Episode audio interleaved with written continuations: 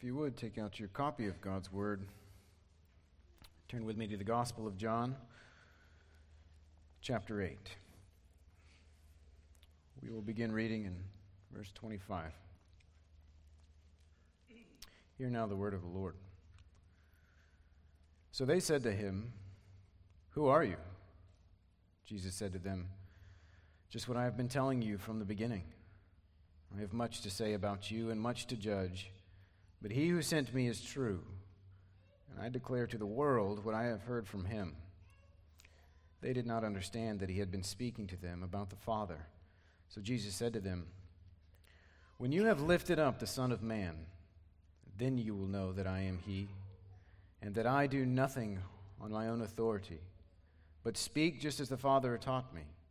He who sent me is with me. He has not left me alone for I always do the things that are pleasing to him. As he was saying these things, many believed in him.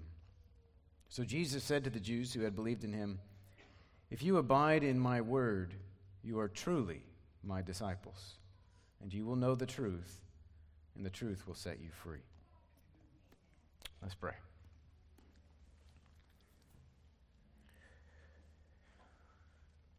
Oh, Father, we thank you for the glory of Christ and what he has done.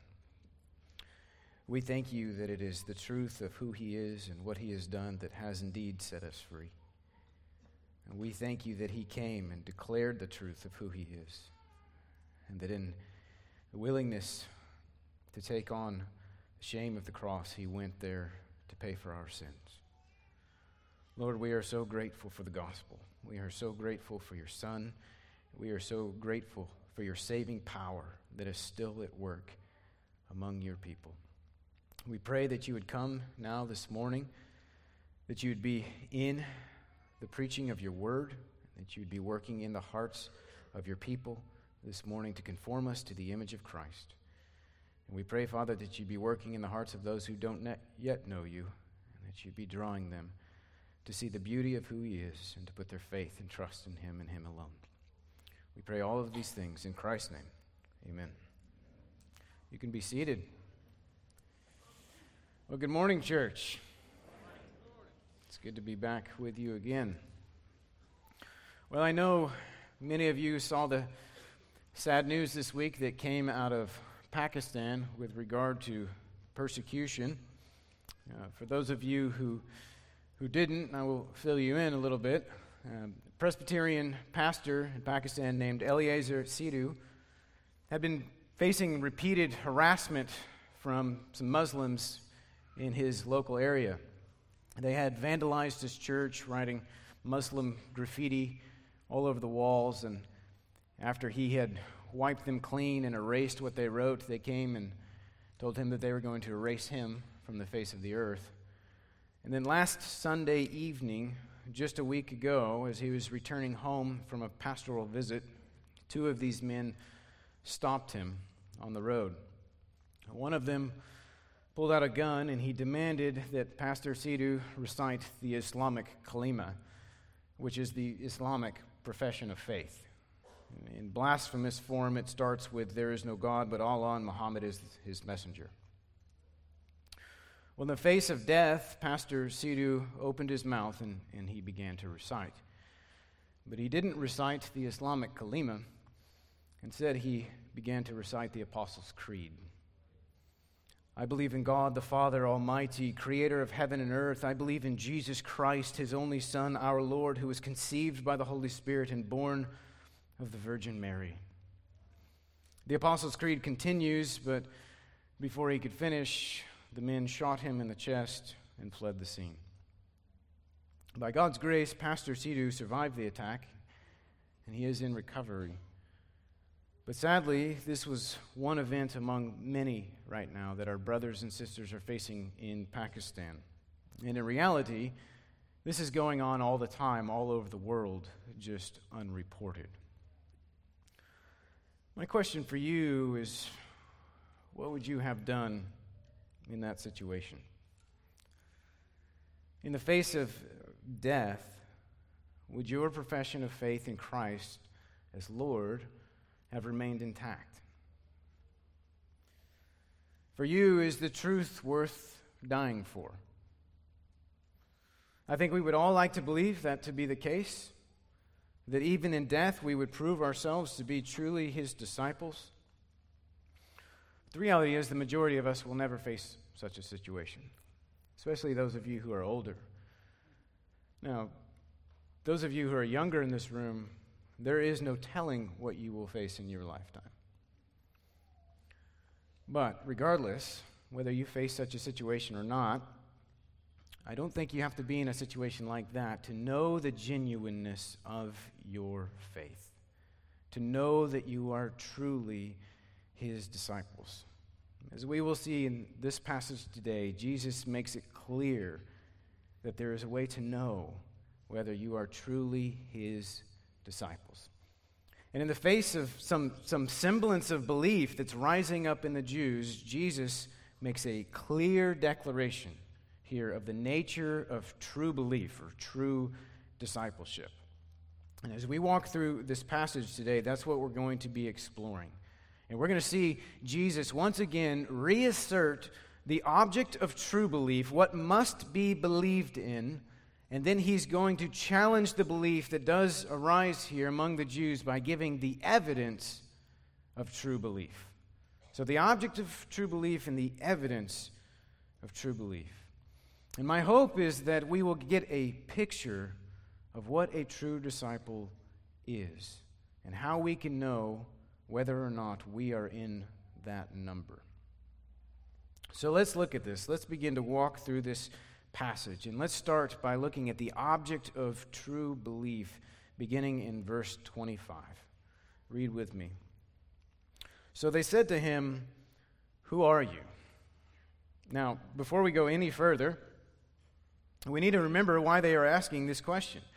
If you remember from last week, Jesus has just issued a dire warning to them, and in such, he has declared his own deity and the fact that salvation from the guilt of one's sins is contingent upon him. Verse 24 I told you that you would die in your sins, for unless you believe that I am He, you will die in your sins. Last week, we, we looked at the fact that what was behind that statement was an allusion to Exodus 3, where God Himself declares Himself to be the great I am.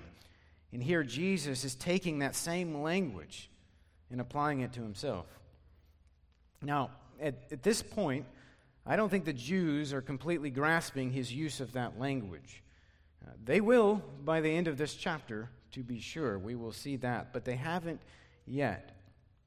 But there's one thing in that statement that is absolutely impossible to miss, and that is the fact that Jesus had made one's belief in him the determining factor of whether or not one would die in their sins.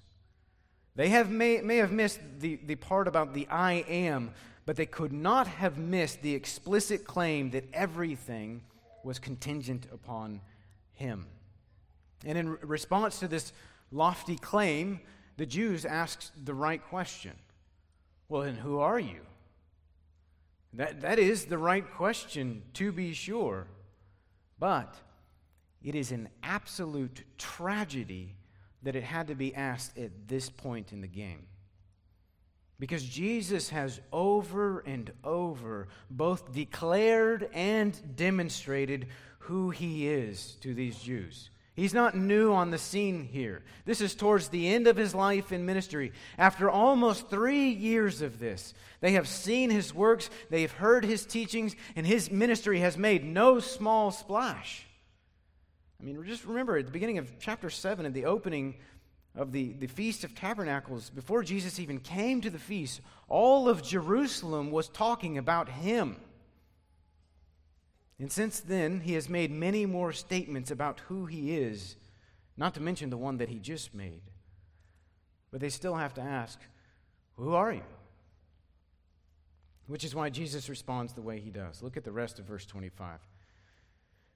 Jesus says to them, Just what I have been telling you from the beginning. At this point, he seems almost exasperated. He's already told them in so many ways and so many times, and yet they they still do not understand. To get a sense for this, to, to feel the weight of this, let's remind ourselves of, of just what is recorded in this gospel in his public dealings with the Jews. Starting in, in chapter 5. In chapter 5, he declared himself to be explicitly the Son of the Father, the Son of God, the Son of Man, the one who carries out the works of God, the giver of life, the judge of all mankind, the one who will resurrect the dead, the one of whom John bore witness, the fulfillment of the Scriptures, the one of whom Moses wrote. In chapter 6, he declared himself to be the one of whom God the Father has set his seal, the one that must be believed upon in order to obey God, the one who grants life to the world, the bread of life, the one come down from heaven, the flesh and blood that must be consumed for eternal life, the Son of Man who will ascend back to glory. In chapter 7, he said that he is the one who declares the teachings of God, the one who operates with the authority of God, the one returning to the Father, the one who bestows the waters of salvation, and he is the giver of the Spirit of God. And then, so far in chapter 8, he's declared himself to be the light of the world, the issuer of the Father's judgment, the one who is from above, the one who is not of this world, and last of all, the great I am. All of which has been corroborated by the countless and undeniable signs that Jesus had performed both in Galilee and in Jerusalem. And keep in mind, this is just taking into account the episodes that John has recorded for us, which was just a small sampling of all that Christ ever said and did. In fact, John will even say at the end of the book that if everything that Christ did was recorded, the world could not contain the books that would be written. The fact is, there was, there was no shortage of clarity and there was no shortage of proof. Jesus has been making it clear to them from the beginning of his ministry who he is. So the question here of who are you is just absolutely tragic. This isn't a request for just clarity. It is a display of their willful deafness and blindness due to the hardness of their hearts. It is a response of unbelief. And for that reason, he doesn't he doesn't pursue a further defense of his person. He simply points them to what he's already said, what I've told you from the beginning.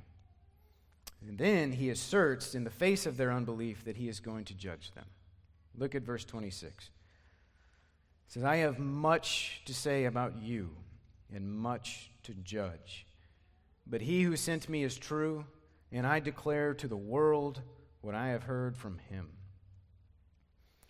See, the reality is every single person will either have Christ as their Lord and Savior or as their judge and executioner. There's nothing in between.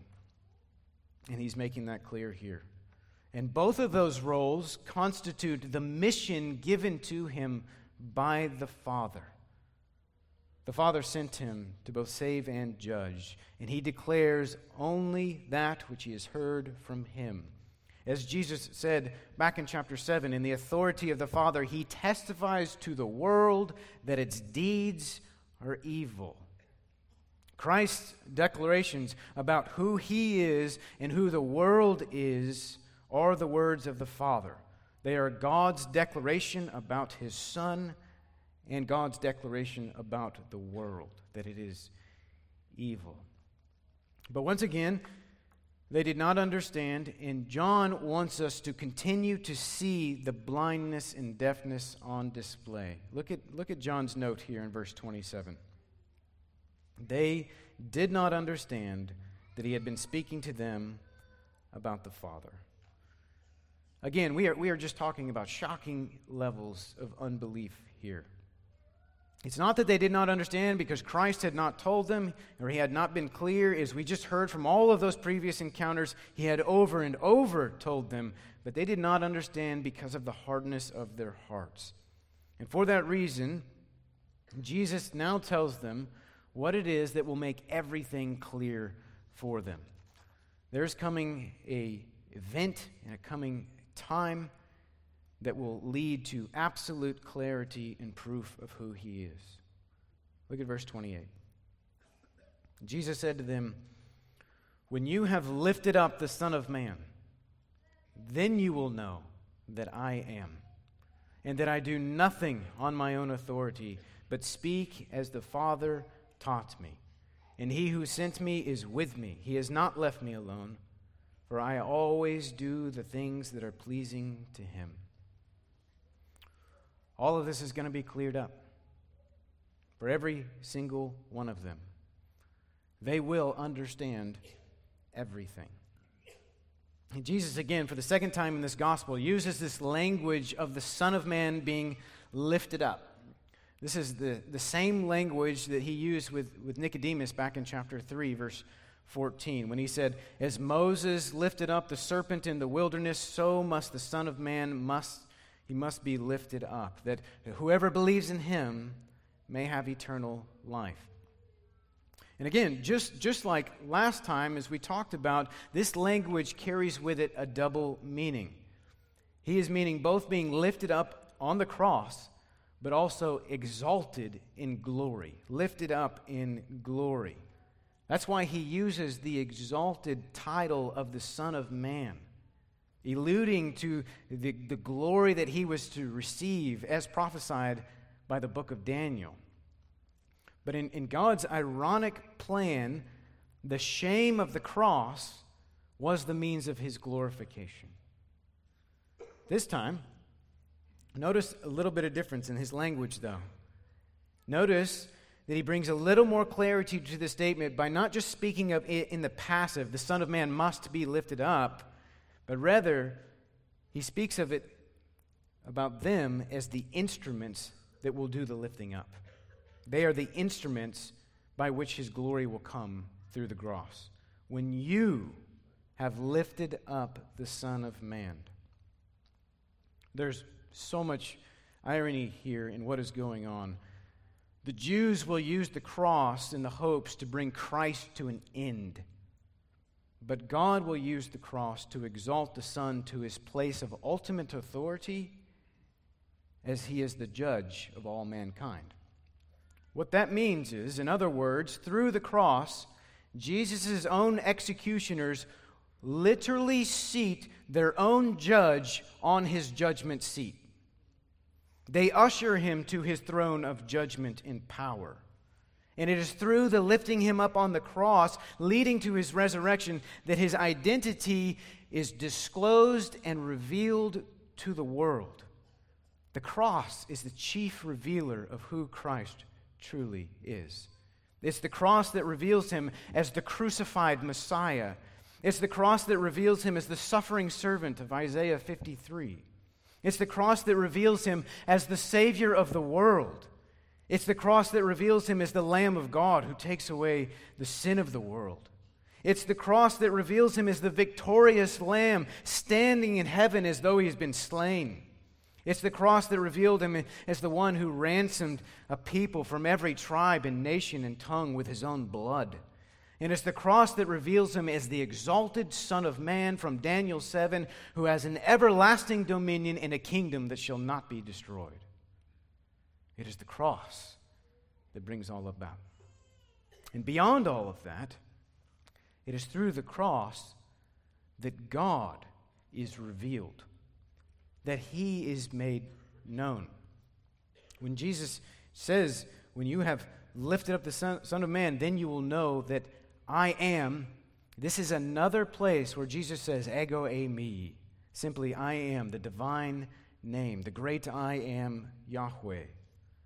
And it is through the cross and resurrection that the final proof of his divinity is put forth and given to the world, showing that he is both God and Savior.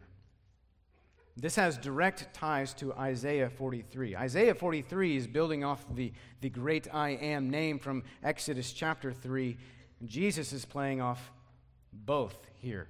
That you may know and believe, Isaiah 43, that you may know and believe and understand that I am He. Before me no God was formed, and nor shall there be any after me. I, I am the Lord, and besides me there is no Savior.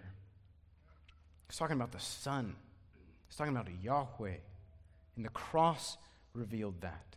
The cross revealed that Christ is Lord, Yahweh, and besides him there is no Savior. Ultimately, he was showing that he is one with the Father, that he operates with the authority of heaven, and that, as he says here, showing that he is the perfect, obedient Son, going even to the cross, who always pleases the Father who is with him at all times. In a, in a very real sense, in God's plan, this, this was the means of revealing his triune nature to the world.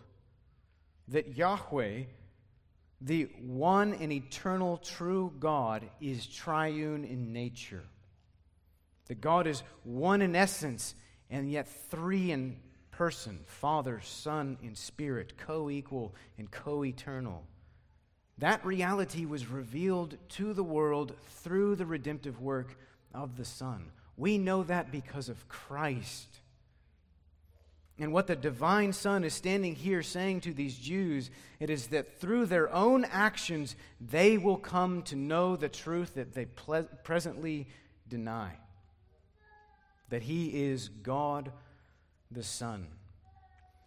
But just for clarity, he is not saying this in a positive light. He's not saying that once he goes to the cross that they will come to believe and be saved. And some will, to be sure, but this is more speaking about the eschatological reality that there is coming a day when all will look upon the crucified Messiah, the God man Jesus, and will be forced to bend their knee in acknowledgement to him.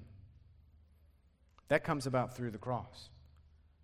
In fact, Paul spelled this out very clearly in the Christ hymn of Philippians chapter 2.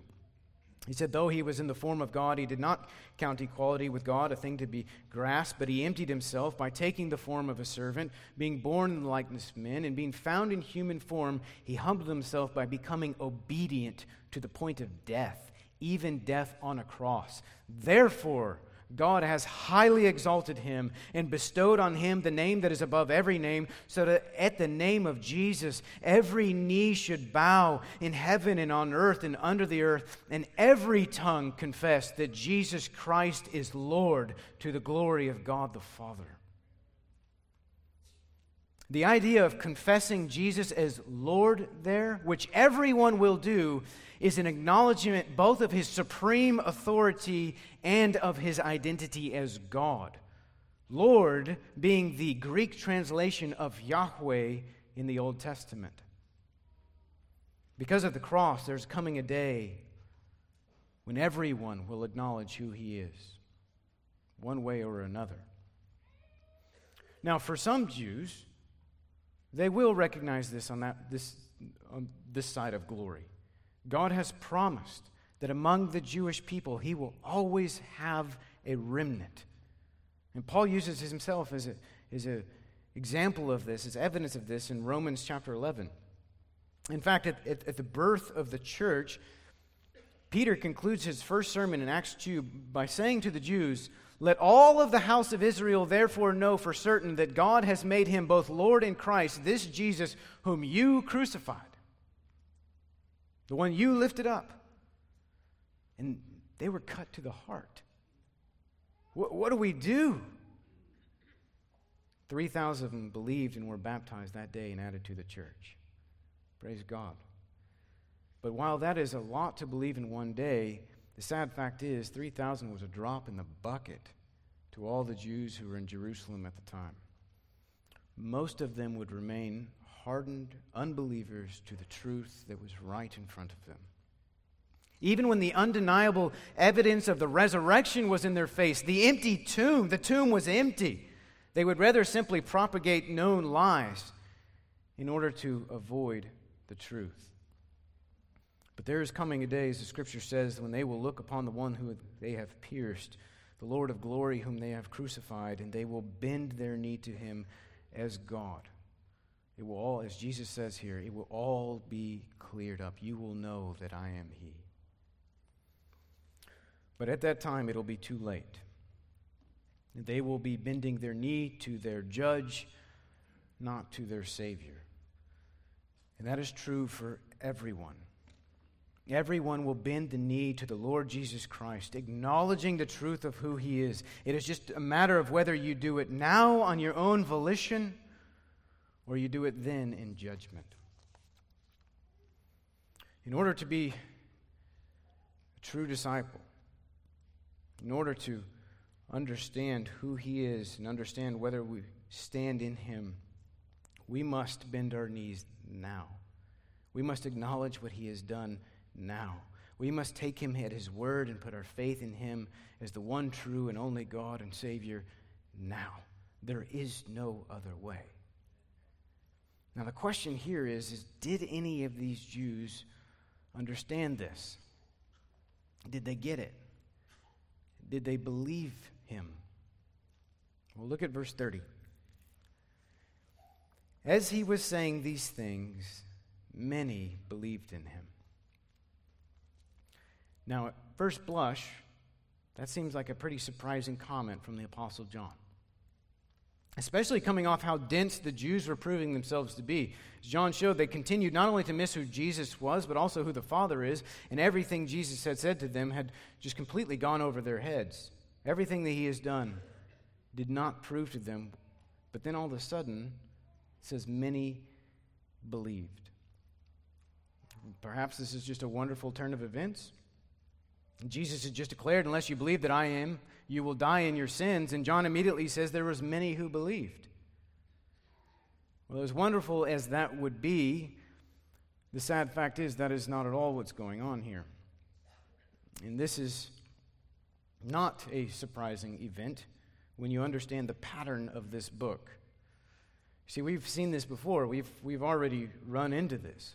This is yet again another case of superficial faith that is not truly trusting in Christ. A theme that John continues to bring out as we have been working through this gospel. Well, how do we know that's true here? Because of what's coming in the context. These Jews who here who, who believe are the same Jews who are about to boast in their lineage, deny their slavery to sin. They will eventually accuse Christ of having a demon, and they are likely part of those who pick up stones at the end of this to try to stone Christ when they finally realize who he's claiming to be.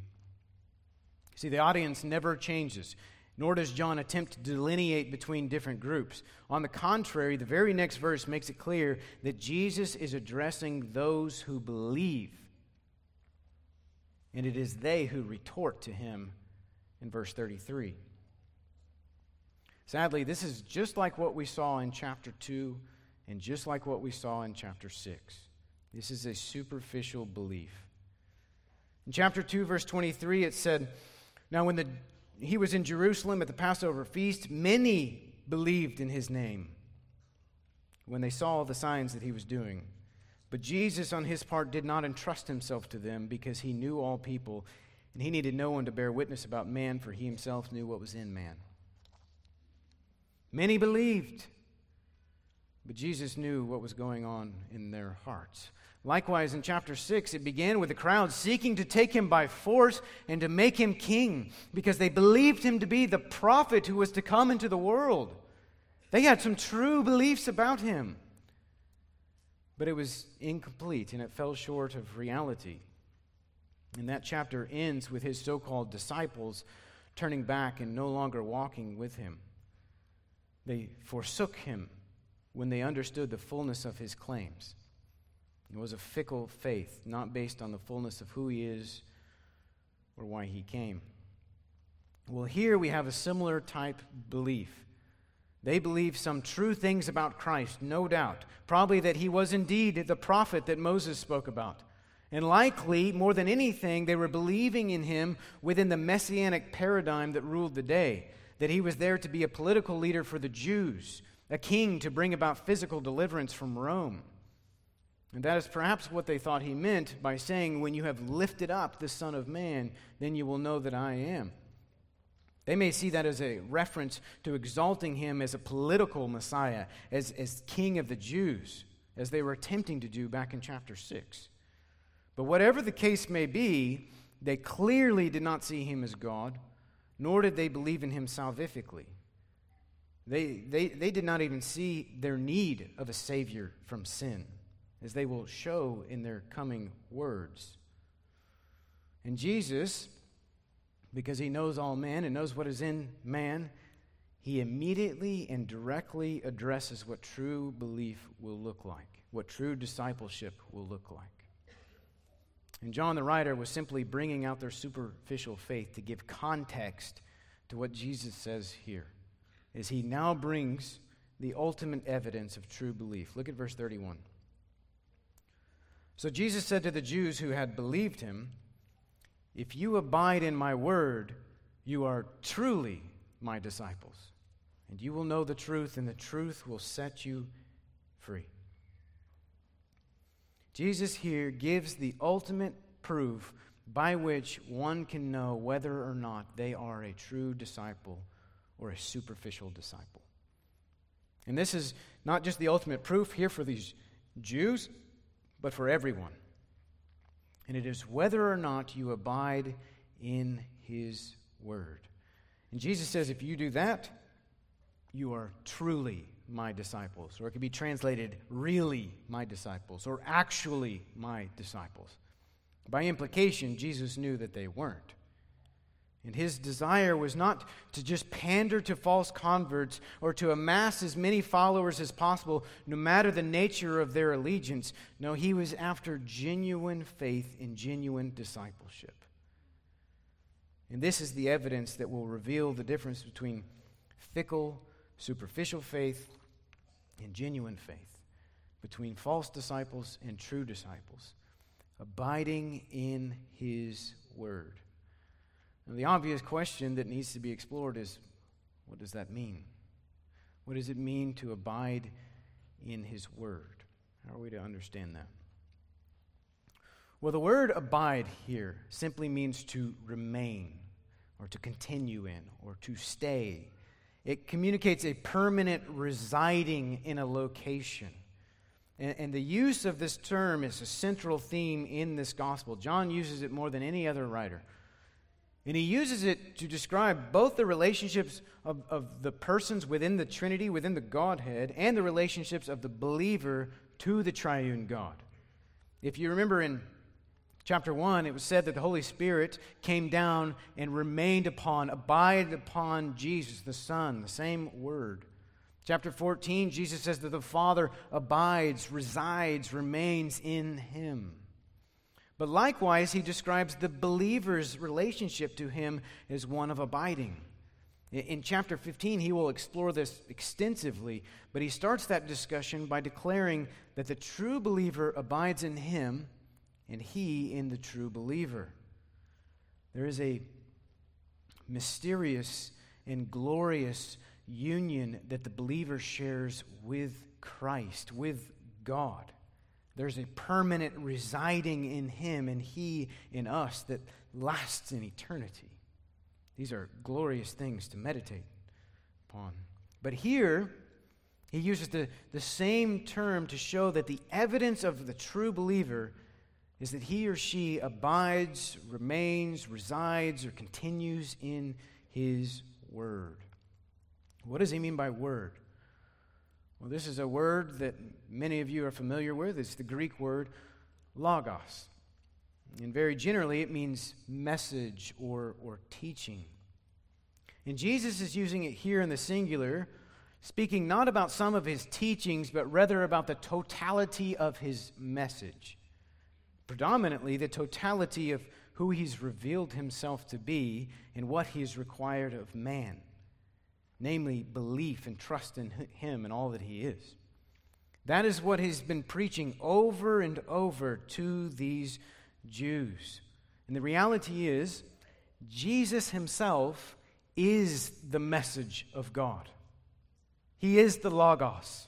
That's why John starts this gospel the way he does. Jesus is the divine Logos. He is the Word who is both with God and who is God. He is the Word made flesh. Now, to abide in His Word is to abide in Him, it is to abide in who He is and what He has done.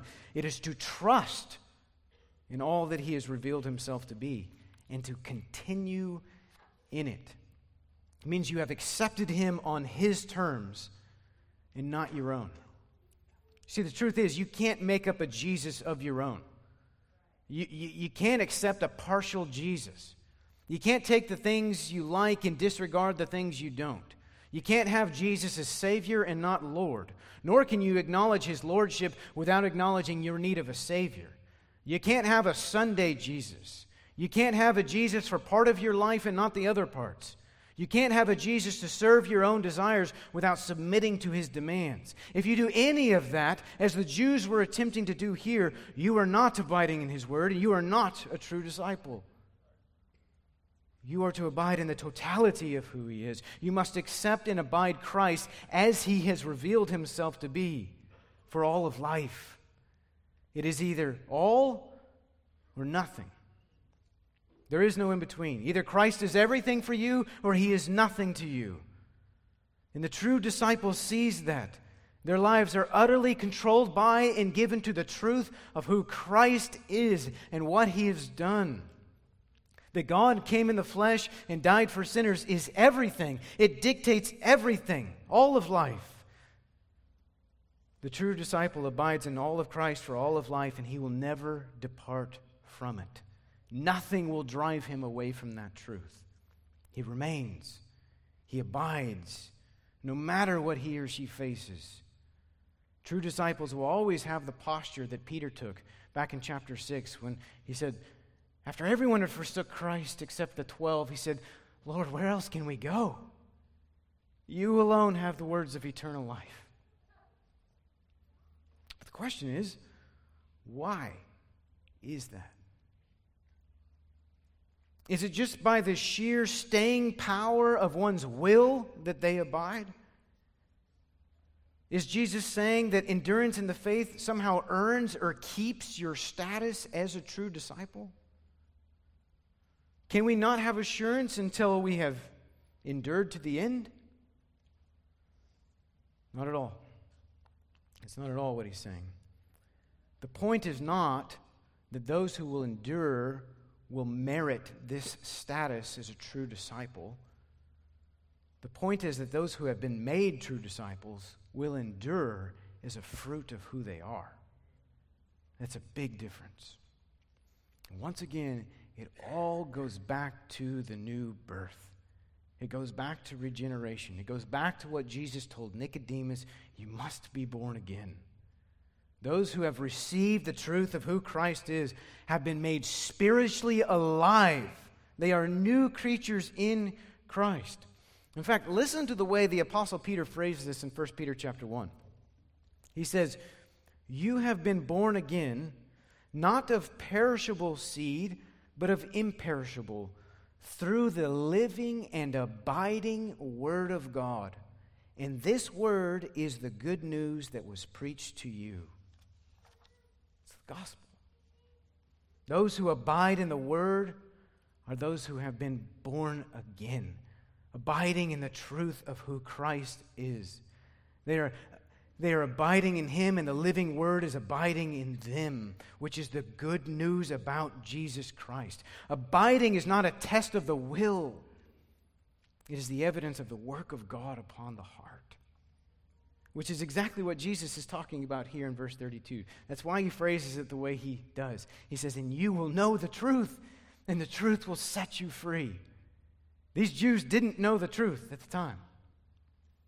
And again, by truth, he's talking about himself, the truth of who he is and what he has done. As he will say, I am the way, the truth, and the life. He is the truth. And those who have encountered and received the truth have been set free by the truth. And he's talking about ultimate freedom here.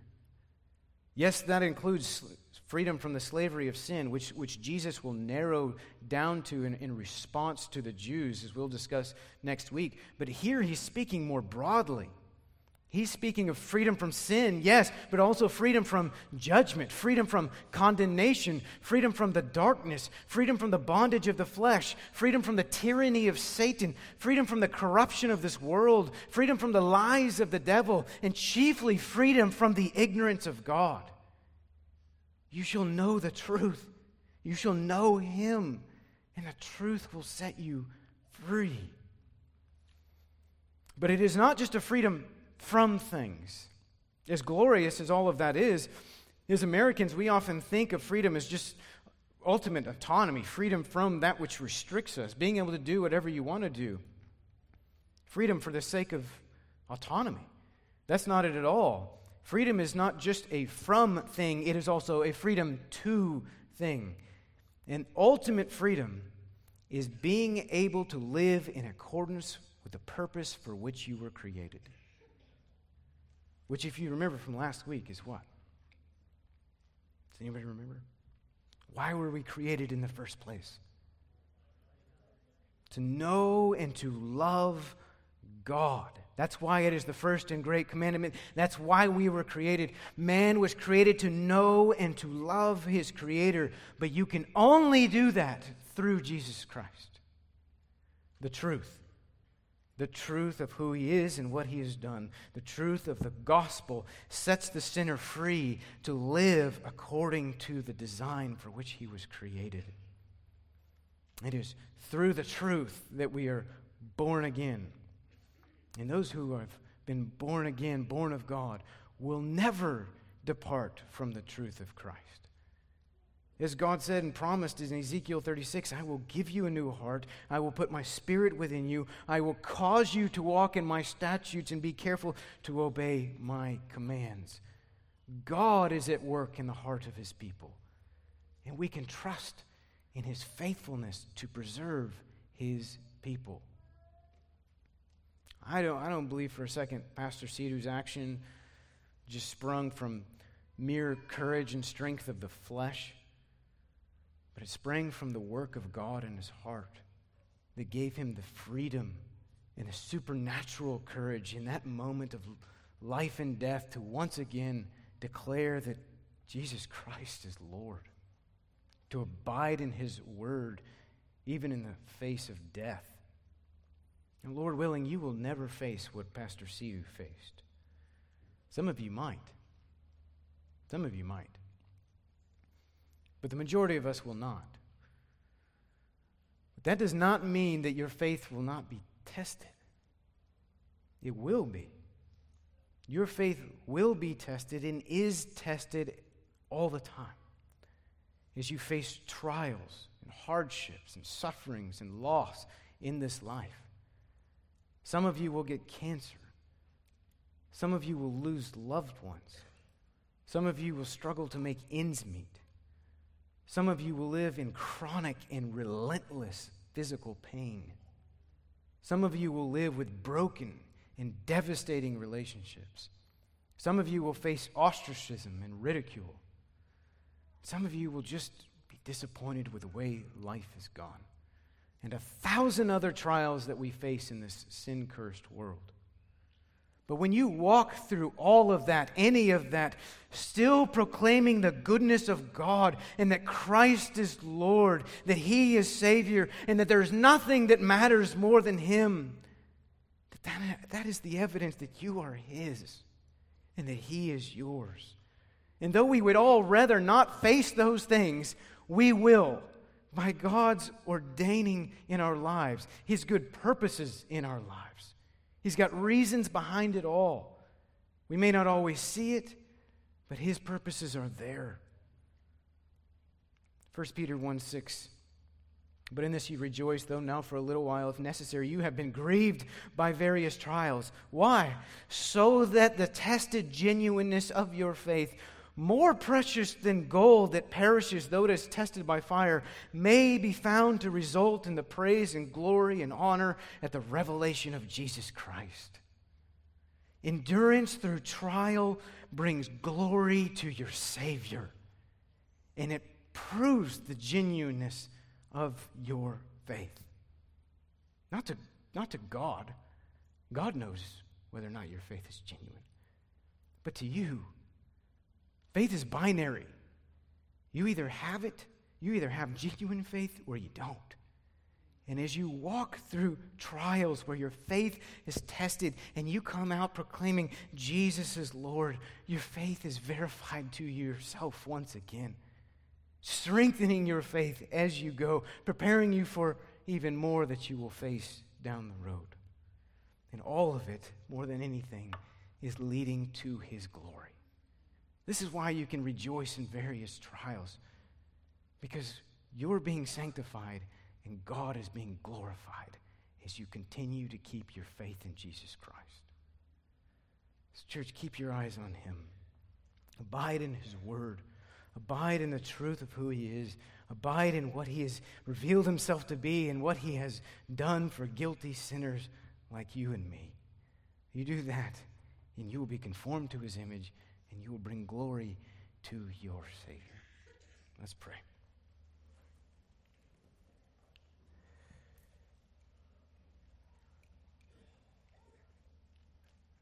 Father, we thank you that we can know there is nothing in this life that is without purpose. If we are yours, all things are working together, together for the good of those that love you and are called according to your purposes, and we can rest in that.